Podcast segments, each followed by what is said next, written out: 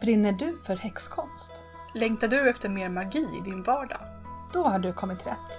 Ta lite fika och luta dig tillbaka. För nu blir det te och häxkonst.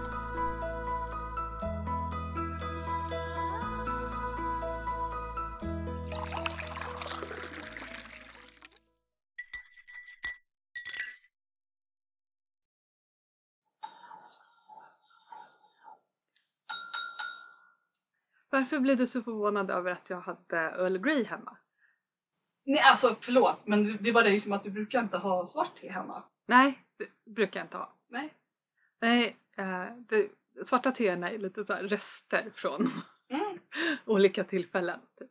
Så det där tror jag är från någon födelsedagsfika. Ah okej. Ja men det, var, det är jättegott. Mm. Det var till och med Earl Grey Deluxe. Ja, precis. Ja, men jag tycker också att det är gott. Mm. Ja, men jag dricker det ibland faktiskt. Ibland Mm. blir jag sugen på svart te. Eh, men det som jag dricker nu, det här är ju mitt eh, det här pyramidteet, eh, Sencha, Mm. som jag eh, har druckit i, i flera år och älskar. Och nu har de bytt. Va? Så nu heter det Indonesian Sencha och smakar inte likadant. Mhm.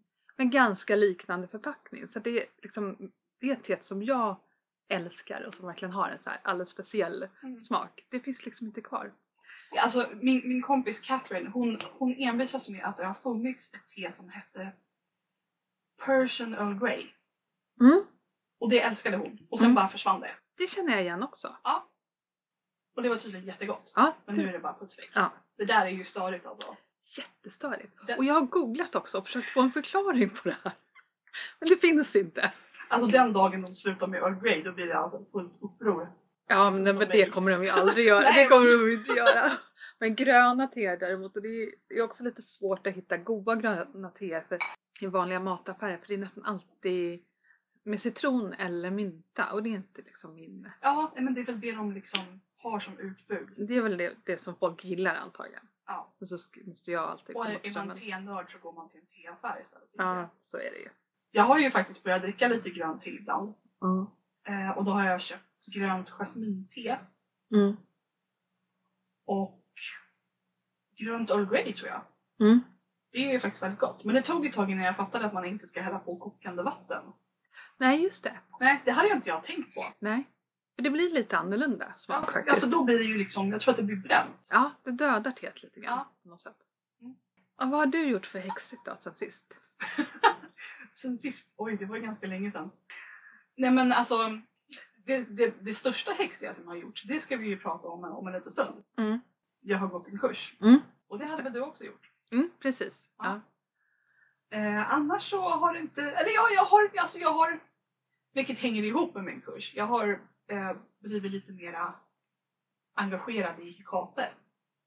Eh, gjort om mitt eh, altare hemma och eh, Ja men just det, jag gjorde ju faktiskt, om det var december senaste gången vi pratade, eh, så har jag gjort en invigning faktiskt. Mm, just det, det gjorde du. Ja, eller dedikation eller vad man Mm, kallar det. mm. Ehm, det gick inte sådär jättebra. Det kändes som att allting som kunde gå fel gick fel. Mm. Inklusive att jag liksom samma morgon upptäckte att jag inte hade något rött ljus hemma. Och Ja. bara så började springa runt som en huvudlös kyckling runt halva Hökarängen på alla affärer och bara Har ni inga röda ljus? Vad fan? Ja. Ja. Men det var vid nyår. Precis, för det var väl någon sorts nymåne precis vid nyår tror jag. Och det, det bästa med det, det var att jag liksom hade som en magisk helg. Just det. Alltså jag liksom började, Lite som en retreat nästan, fast Ja. hemma. jag tror jag började dagen före nyårsafton. Mm. Och så gjorde jag liksom eh, dagen före nyårsafton och så tror jag jag gjorde invigningen på nyårsdagen. Mm. Och det var ju väldigt mysigt. Mm. Att liksom göra ritualer så här tre dagar i rad. Ja. Så det måste jag göra. Det hade jag faktiskt glömt bort lite. Mm. Det måste jag göra flera gånger. Mm. Alltså det låter helt fantastiskt. Mm. Eh, Jag har tänkt att jag skulle ehm, att jag ska bli bättre på att använda fullmånedagarna och mörkermånedagarna till ja, men lite små retreater. Liksom. Ja. Men inte um, gärna försöka undvika sociala medier. Och eh, mm, lite mer liksom medvetet, lite mer meditation, lite mer ehm, liksom, ta hand om mig själv och eh, kanske lite medvetna örtteer och Mm. liksom ja, men som en dags retreat. Två, dag, två dagar i månaden ungefär. Ja. Det är ju jättetrevligt. Mm. Alltså, nu låter det som att jag är världens här expert nu och liksom håller på hela tiden, men det gör jag faktiskt inte. Det var ett, några veckor där som jag verkligen, varje mörkermånad så städade jag altaret. Mm. Eh, sen kom det av sig lite, men ja. Det, det har jag gjort förut till högtiderna. Har jag Mm. nog försökt städa altaret till varje liksom årstid så, så att man får in lite nya grejer på, Mm. på altaret. Så.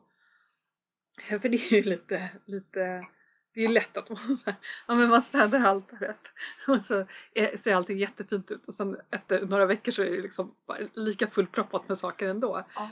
Inte varför det bara kommer dit mer saker hela tiden. Jag har ändå varit så superstrikt med mig själv Mm. Och så här skalat bort nästan allting som verkligen inte är nödvändigt. Mm. Så jag har bara kvar liksom mina absoluta favoritgrejer. Mm. Eh, och jag måste säga att det blev, det blev riktigt kraftfullt faktiskt. Ja. Det är jättebra. Det är så lätt att man liksom, man har liksom så här 27 olika fina saker som man vill ha med men Ja. man kanske inte kan ha allting på samma altare hela Nej. tiden. Men jag kan också bli lite så här. Ja men då håller min, mina alrunor på att vissna och det tror jag är helt naturligt. De, att de har ändå haft blad nu ett halvår typ. Mm. Och så är de bara rötter ett tag och sen kommer bladen tillbaka. Så.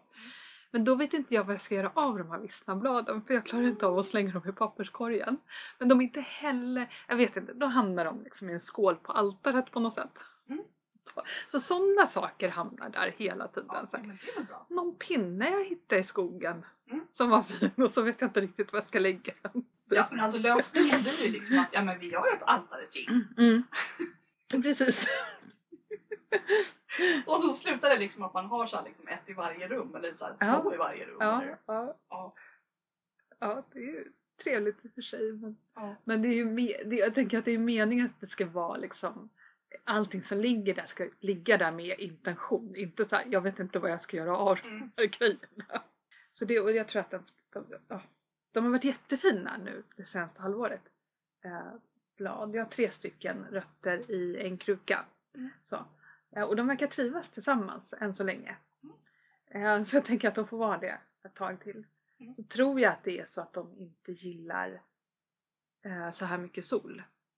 Nej. För de började liksom komma upp i typ september tror jag någonting. Aha. Då trivdes de. Ja. Och då var det, alltså då börjar elementen komma igång och så står den på ett element. Och så får den inte så mycket solljus men den får ganska mycket värme. Jag Mm. tror att det är, ja. Jag kan ju, jag har ju som sagt inte gröna fingrar. Så Ja, här är ju så jag här, jag försöker känna av bara, det här är min enda, enda planta jag har liksom, enda krukväxt. Alltså jag har då, du har ju kommit, eh, jobbat mer med Hekate och jag, eh, jag har jobbat en del med Caridwen. Ja. Du- Ja, för jag är ju liksom inne på det här keltiska och varit det ett tag ganska mycket och eh, och, eh, och så köpte jag en bok då eh, om Caridwen eh, och läste om henne och bara kände att men det klickade liksom så himla bra. Så att det, då, då sitter jag på kvällarna och det, jag har absolut inte gjort det den senaste månaden för att det, det eh, jag har bara varit för trött och jobbat alldeles för mycket. Men, men i perioder i alla fall och verkligen har liksom en stund med Caridwen så Mm. sitter vi altaret sådär och sen är det också en, en dikt eller ramsa eller typ från den boken som jag reciterar och det, det blir väldigt, väldigt, väldigt kraftfullt. Så. Eh, den är väldigt, väldigt vacker. Så, så, så det har jag gjort och då är det också så att jag eh, att jag kom på det här med Duolingo. Egentligen var det att jag ville lära mig eh, ville lära Klingon! mig klingon. Nej, jag tänkte lära mig baskiska. Ja. Mm, för, det, för en gång när jag hade en visning så var det en, ehm, en besökare där som, som frågade om jag hade släkt i Basken. För han tyckte att jag såg lite baskisk ut. Och då googlade jag på baskiska kvinnor och då bara Ja, jag ser lite baskisk ut så. Men var inte din mormor? Jo? Min mormors mor var fransyska. Okej, Så. ja. Eh, och det jag vet är att hon flyttade från Normandie ner till Bordeaux eh, när hon var barn. Men jag vet liksom inte var de kommer ifrån innan dess. Så att det är ju mycket möjligt att det finns något baskigt där. Så jag är lite fascinerad av dem och vi har ju också hus i Frankrike inte så jättelångt ifrån basken faktiskt. Eh, men det fanns inte på Duolingo och då, och då valde jag valesiska. Jag bara, det här verkar skoj. Så nu har jag hållit på med valesiska och det är klart att jag ska lära mig valesiska. Det är ju Keriduen, det är ju liksom, det här var ju inte, det var inte jag som bestämde att det inte skulle finnas någon baskiska där. Så jag har hållit på med Duolingo nu i, i kanske två, tre månader. Jag tycker att det är jätteroligt. Jag, jag, du är ju också språknörd. Alltså vi, eh, jag har alltid tyckt att det varit roligt att lära mig språk. Eh, jätte, jätteroligt. Så nu, nu håller jag på att lära mig walesiska. Vilket ju också är helt värdelöst för jag kommer ju aldrig träffa en, en person från Wales som kan eh, engelska sämre än vad jag kan walesiska. Liksom. Alltså man vet ju aldrig. Alltså inom, just inom häxvärlden så är Ja. det ju många liksom, som gillar det keltiska Mm. och det walesiska. Så Ja, men Det som jag tänkte skulle vara kul det är ju att läsa de här gamla texterna på originalspråk. Mm. Det är lite därför liksom så. Mm. Men då följer jag den här författaren som har skrivit den här, han heter Christopher Hughes. Mm. Eh, följer honom på Instagram och då skriver han liksom sina inlägg på valesiska och jag bara åh, jag känner igen ett ord. det där betyder idag. ja, ja, men så det har jag eh, nördat in mig på då en del. Um, jag tycker att häxor har blivit förvånansvärt synliga i tv-serier på sistone. För jag, jag menar okej att det finns liksom fantasy-serier som liksom, där är det ganska naturligt att det dyker upp häxor och det kanske inte görs liksom någon grej av det. Men eh, jag tittade på en av mina vanliga serier, vanliga serier, mainstream-serier. Jag började titta på senaste säsongen av The Blacklist. Eh, och döm om min förvåning när alltså huvudpersonen som är typ en skurk eller ja, han har typ skaffat sig två personliga schamaner. Ett syster, systerpar som så här, eh, jag tror den ena kör hans bil och den andra typ gör såna olika skyddsritualer. Eh, och så liksom att när han får gäster så så liksom är det hon som får ta emot dem så här och typ ta ett ägg så här och stryka över deras eh, kropp. Äggklänsen. Precis, och sen så knäcker hon ägget och ser om de har några Just dåliga det. intentioner. Och jag bara, och det görs heller inte någon större grej av. Liksom bara, aha, han har skaffat sig en schaman. Och, det, och jag tyckte liksom att det var så himla kul att det dök upp liksom i en ganska stor, helt normal deckarserie. Det är, liksom, det är varken fantasy eller handlar om häxor liksom. Det är Mm. bara en helt vanlig krimserie. Det. Det tyckte jag var jätteroligt. Och sen har jag också tittat på den här nya på Netflix nu, First Kill. Och det är ju en fantasy-serie med vampyrer. Så jag Mm. menar där är det ju lite mer naturligt att det dyker upp en häxa. Men jag tyckte Mm. också liksom att de Jaha, en häxa! Och så liksom gör de ingen större grej av det. Vilket jag tyckte var jätteintressant. Mm. Så det känns som liksom att det börjar bli en grej det här. Liksom att folk liksom, jaha det finns häxor. Ja, och, och också liksom vanliga häxor. Ja. Typ. Mm. Ja, vad roligt. Ja. Ja, för det känner ju vi att det har saknats lite grann. Ja. Att eh, eh, inte den här häxan som, som eh, eh, viftar med sin trollstav liksom och får Mm. saker att flyga utan vanliga häxor, Ja. riktiga häxor. Och apropå böcker så måste jag ju bara... Du hittade en bok med, med Carolyn och jag hade tur. Eh, nu gör jag lite skamlös reklam här. Mm. Hökarängens antikvariat. Om ni Just råkar bo i det. Stockholm. Det har vi glömt att prata om, det är ju helt fantastiskt. Ja, och det är ett jättetrevligt litet ställe. Eh, och, de, och de är så här... De har en hel, hel hylla med bara så här religion och esoterism. Och jag lyckades hitta eh, Sorita Destes bok om Artemis. Men det är så häftigt att du hittade just hennes bok. Ja, bara så här boom, mitt i hyllan och jag bara wow! Mm, Och mm, killen som satt i kassan han bara ja det där lät ju bra. mm. Ja. ja. Ja, ja, nej men det, dit får vi ju gå någon gång. Ja, verkligen. Mm. Ligger lite avigt till i en källarlokal men otroligt mysig. Mm. Mm. Jag tror jag väl till och med köpte två volymer med så här typ sagoberättelser från olika länder. Mm. Jättekul! Åh, vad fint. Ja. Ja. Och jättemycket science fiction har de också. Ja. Ja, vad Vilket kul. jag hade tyckt om. Mm. Ja, men apropå Sorita Deste då. Ja, ja men både du och jag har ju gått kurser. Eh, jag hittade en, en kurs med henne. Alltså Solita hon är ju en av typ världens största experter på Hekate. Eh, och eh, ja, då fick jag syn på, hon hade en kortkurs som hette The Torchlit Path. Eh, som var en sån här introduktionskurs till Hekate. Och först så trodde jag liksom att ja, introduktions... Det låter lite nybörjaraktigt men så tänkte jag men vad fan. Det är liksom det är så lite rester liksom. Mm. Eh, och sen så var den ganska billig också. Jag tror den kostade så här 450 kronor. Mm. Och det hade jag råd med just då. Så jag bara, nej men vi kör. Mm. Eh, och det var ju världens bästa kurs. Alltså jag kan verkligen rekommendera den. Om man är liksom Mm. överhuvudtaget intresserad av Hekate. För det är liksom, förutom att vi hade, eh, jag tror det var nio träffar på Zoom. Plus att liksom det, det kom med ett helt bibliotek med informationsvideos, eh, meditationer, övningar, massor med grejer.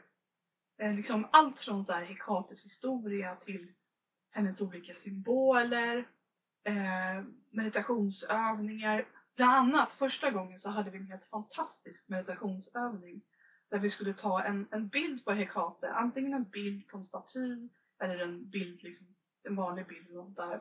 Och sen så skulle man liksom meditera och sen skulle man kliva in i bilden och se vad som hände. Man skulle liksom verkligen hälsa på henne. Och det var helt fantastiskt för jag, jag valde en bild på en Hekate-staty. Där hon har tre dansare omkring sig som är mycket kortare än henne. Som man först tror är barn, men det är det inte utan det är vuxna människor. Eh, och de liksom håller hand och dansar omkring henne. Och när jag gjorde den här övningen så var det som att eh, statyn kom till liv.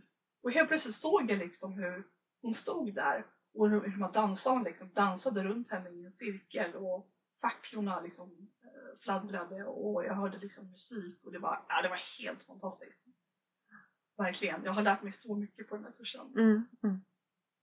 Eh, och så det var därför jag gjorde om mitt altare och eh, började liksom, ja, ändra lite i vad jag brukade göra. Och, Mm. och det, det, det, alltså det har varit väldigt starka upplevelser. Jag har liksom suttit och gråtit liksom så flera gånger bara för att jag blivit så rörd. Mm.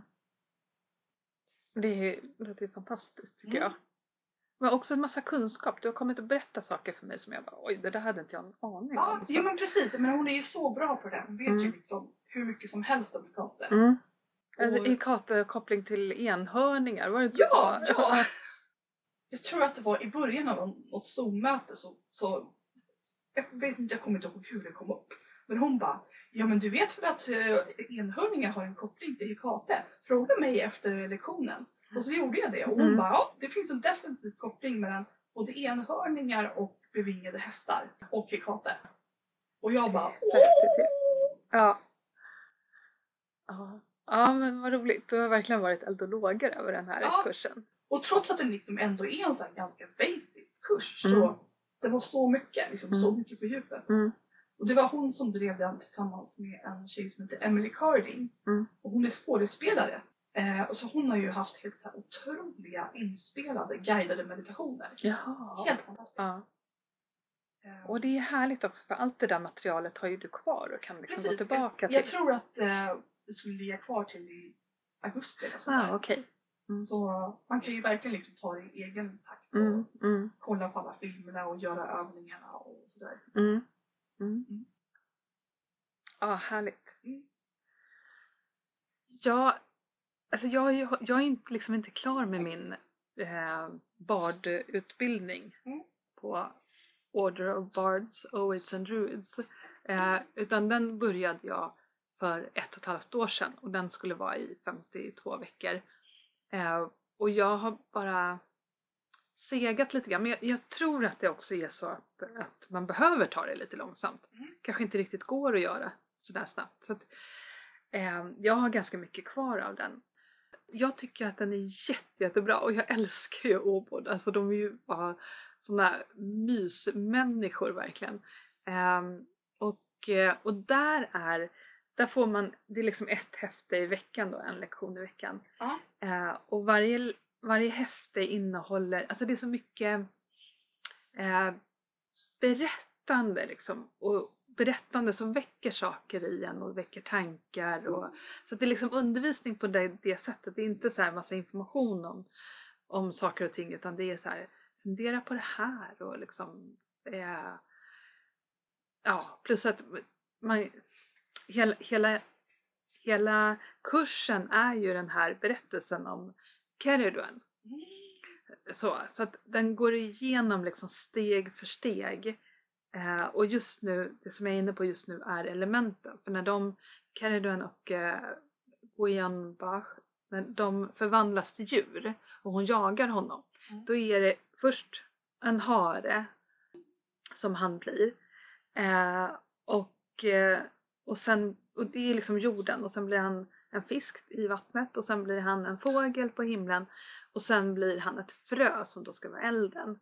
Eh, så att det är så uppenbart att, att han går igenom elementen. Så, Ja. så att, och det där tycker jag är så himla häftigt med sagor, gamla sagor eller gamla myter, att det- man verkligen kan se att varje, för de har liksom berättats tusental gånger, Mm. så att ingenting är ju bara slumpmässigt där utan varje liten detalj har ju liksom en, är en kod för någonting. Så, så att eh, eh, den är jätte, jättebra.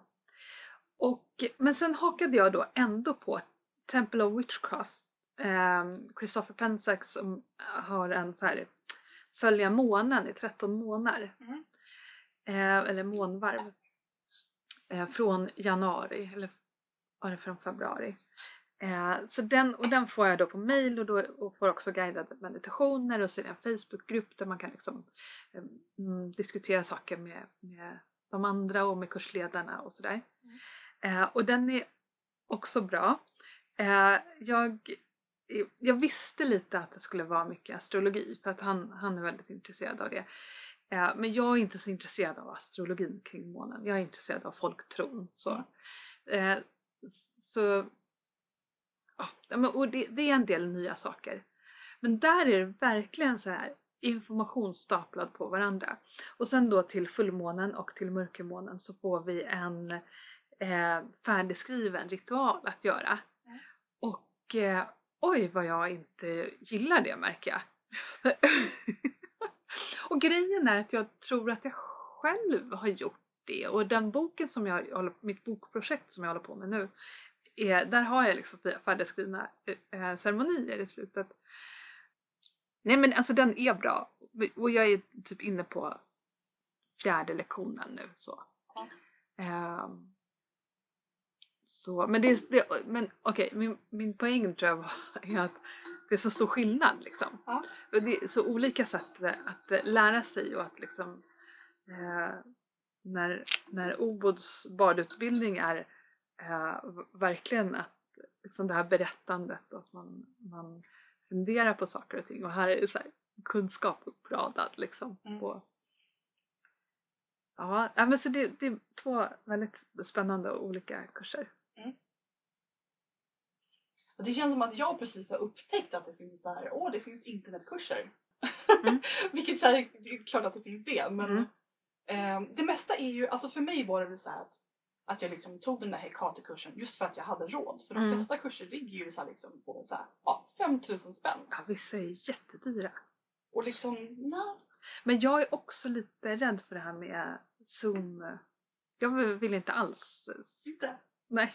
Men det, alltså jag, jag tyckte det var helt okej faktiskt. Men sen så hade jag ju den här kursen och det, det var ju liksom så. Mm. Och jag tyckte ändå att det funkade bra. För, vi, för upplägget var så att vi, det var ungefär två timmar eh, i veckan. Eh, och första timmen så var det så allmän diskussion, frågor och, och liksom presentation av, av veckans ämne och sådär. Eh, och sen på eh, efter en timme så var det alltid en del med eh, devotion. Så där man, så Rita hon liksom gick ner i sin källare till sitt altare och liksom tände ljus och satte på Ah, rökelse och så wow. hade hon liksom en kamera där också. Och så ledde hon liksom en liten, en liten ritual som vi liksom följde med i. Det var så himla mysigt. Och det funkade så bra även fast det var liksom så. Mm. Mm. Det är klart att det, liksom, det jädrar vad jag krånglade med Zoom innan jag fick igång första lektionen. Herregud. Det är inte så svårt som man tror. Nej men jag är mer att jag, för vi har ju också försökt prata lite grann nu under pandemin via liksom bild så. Ja. Men jag får nästan lika mycket panik av det som att prata i telefon. Alltså det, ja, alltså det är ju inte samma sak. nej, jag tycker att det är jätte, jätte, jättesvårt. Mm. Eh, och det hakar sig alltid lite grann. Och Ja. Man, ja. Så, så, så då, jag undviker allt sånt därför. Och så var det ju kul också för vi hade även eh, diskussion i mindre grupper. Mm. Eh, så man har ju liksom pratat med alla möjliga roliga människor. Ja, det är ju jättekul. Från så USA och England, Italien, Frankrike. Ja, det är ju jättespännande. Ja, vilket jag, alltså jag är ju så lite, jag, jag tyckte det var skitläskigt först. Oj, nu sitter jag i en under, liksom, undermöte med tre främlingar. Men det, det, det gick ju alltså. Det, man hade ju alltid Hekate att prata om. Men apropå det här vi pratade om förra gången. Om vem som är häxa och är man häxa om man står vid spisen och blandar sin egen hudvård. För jag stod nämligen vid spisen häromdagen Mm. och gjorde egen deodorant. Mm. Så här med kokosolja och bikarbonat. Mm. Och det bara slog mig att jag, gud vad häxig jag känner mig. Och sen så började jag fundera på varför jag kände mig så häxig. Och jag vet fortfarande inte riktigt varför. Men Mm. ja. Ja men det mig- är ju det. Det, Ja. det är någonting med det där. Ja. Eh, Jag vet inte om det, om det är så att man liksom står och rör ihop någonting. Hela det här med, oh nu är jag snäll mot naturen, nu känner jag Ja. mig som en bra människa. Eller Mm. om det bara är liksom, jag vet inte. mm, Men det kändes väldigt så här mm. Men, för, för jag har märkt också att, att många som kallar sig för kökshäxor i USA är för att de tycker om att laga mat. Mm. Och så känner de sig som häxor när de står och rör en gryta. Och kanske rör de ner någon intention i grytan men det behöver inte egentligen vara liksom någon, någon magi inblandad alls. Nej. Det kanske är mer så liksom att de känner liksom att de gör det med kärlek. Ja, och precis. Liksom Ja. den kärleken till sin familj. kanske. Precis, ja. Jag då stod i, igår och skulle göra en, en eh, ritual och behövde ingredienser Mm. och stod på en stol liksom med huvudet in i köksskåpet och bara Åh, varför har jag sån oordning bland mina örter? Det är liksom, jag hittar ingenting och bara stod så här med burkarna och sen bara Gud, det här är en riktigt häxig bild.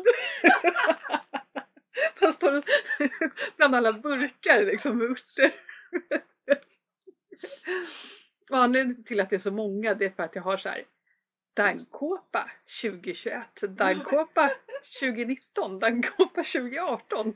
Alltså jag måste ju säga, jag är ju lite duktig då. Jag försöker ändå att slänga det gamla när jag plockar nytt. Och så Mm. brukar jag typ så här hälla det på någon eld eller någonting Mm, på mm. hösten. Mm. Jag har inte plats för mer. Nej. Jag har liksom en hylla i mitt skafferiskåp. Så jag har inte plats för massa olika. Men, Nej. ehm, Ja men det är jätteduktigt. Ja men så gör jag också ibland. Men så, ja. kåpa är ju ändå lite svårt att hitta. Lite. Ja men framförallt är de så, de blir så himla små när de torkar. Ja. Så man plockar eh, typ 30 stycken så har man en tesked nästan, inte Mm. riktigt. Ja, men det, det är liksom eh, därför det är lite jobb med att plocka daggkåpa. Jag tycker de är oer- oerhört svåra att hitta faktiskt. Åtminstone Mm. de här riktiga. Sen finns det ju de här jättedaggkåporna som växer i trädgårdar. Jag vet inte om det är samma sak. Jag tror att de funkar egentligen lika bra. Jag vet inte men det är ju någonting med när örterna är vilda som känns liksom mer Mm. Äkta på något sätt. Mm. Jag vet inte. Men det, det är ju så- roligt att eh, nu är ju liksom det på gång att växa ute i skogen.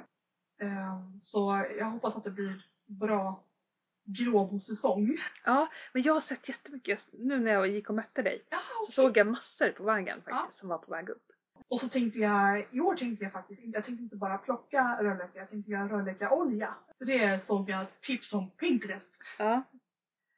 Ja men det är ju roligt att det är liksom häxigt att göra sina egna mediciner eh, och typ hudvårdsprodukter och sådana saker. Även när man inte, alltså rödlökoljan skulle du ju kunna använda i ritual liksom till Ja, magiskt syf- ja. syfte. Ja. Eh, men, men även när man inte gör det så känns det häxigt. Ja, jag vet inte riktigt varför. Ja. Och det, det, det är den där känslan som jag, precis som jag pratade om. Det är som Ja. Varför känns det häxigt Ja. att stå där och Ja. röra ihop sin egen grej? Mm. När jag hade så här helt sjuka myggbett över helgen. Alltså jag har aldrig kliat mig så mycket i hela mitt liv. Det var helt otroligt. Mm. Så jag liksom, jag stod liksom och, precis som du, kanske inte med huvudet i skåpet, men jag liksom, vad ska jag ha på? Vad ska jag ha på? Vad har jag för någonting i skåpet? Ska jag göra grötomslag med rölleka? Ska jag göra liksom, vad ska jag göra? Mm. Ehm, nej men det, det slutade med att jag hittade en burk ringblomssalva. Det hjälpte inte så bra.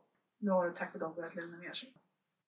Jag tänker, kan det vara så här att om man tänker de kloka gummorna och kloka gubbarna eh, på eh, Alltså de höll ju på med både medicin och med trolldom. Mm. Alltså det var både så här, ja drick det här örtteet, gå tre varv runt kyrkan baklänges och kryp under den här roten så kommer du bli frisk. Ja, men det kanske är det man föreställer sig. Den där klassiska bilden liksom av häxan i, i stugan i skogen som här, drick det här så blir du frisk. Den som var kunnig, som var Precis. klok liksom. Den Mm. tidens nästan, eh, kanske inte läkare. Ja men, men i alla fall på medeltiden så är är ju så att alltså då hade man utbildade läkare som var experter på det här med humoralpatologi och de Mm. fyra kroppsvätskorna. Mm. Så de visste när man skulle åderlåta. Det var de som var kunniga. Och sen hade man ju lite olika liksom andra, men sen var det ju kloka gummorna och kloka gubbarna. Så de fanns ju absolut på riktigt och just att de gjorde både eh, det som vi idag ser som fungerande medicin och det som vi skulle kalla trolldom. Mm. Eh, och det var ju också okej att trolla då på medeltiden i Sverige. Ah. Eh, däremot om jag trolla, eh, om jag skulle trolla någon sjuk, då var jag en trollkona och då kunde jag bli begravd levande. Alltså det är ju egentligen lite roligt att de gör den skillnaden. Ja, Det men, så- men det är ju också vettigt att göra den skillnaden. absolut. Om man jämför med 1600-talet när de bara all, all trolldom är och då tyckte man till och med att den, den liksom att trolla någon frisk eh, det var nästan värre. För om man trollade ont då var i alla fall den som man trollade oskyldig. Mm. Eh, om man trollade någon frisk då hade man ju liksom gjort också så här förorenat den personen på Ja, för sätt. den liksom. personen hade använt dåliga medel Ja, för, att, precis. för sin egen vinning. Ja, sätt. precis. Ja. Mm. Eh, så, så, eh, men, men på medeltiden så gjorde man ändå skillnad liksom ont och gott. Det var allt för den här gången kära häxor. Till nästa gång, Glöm inte att städa altaret.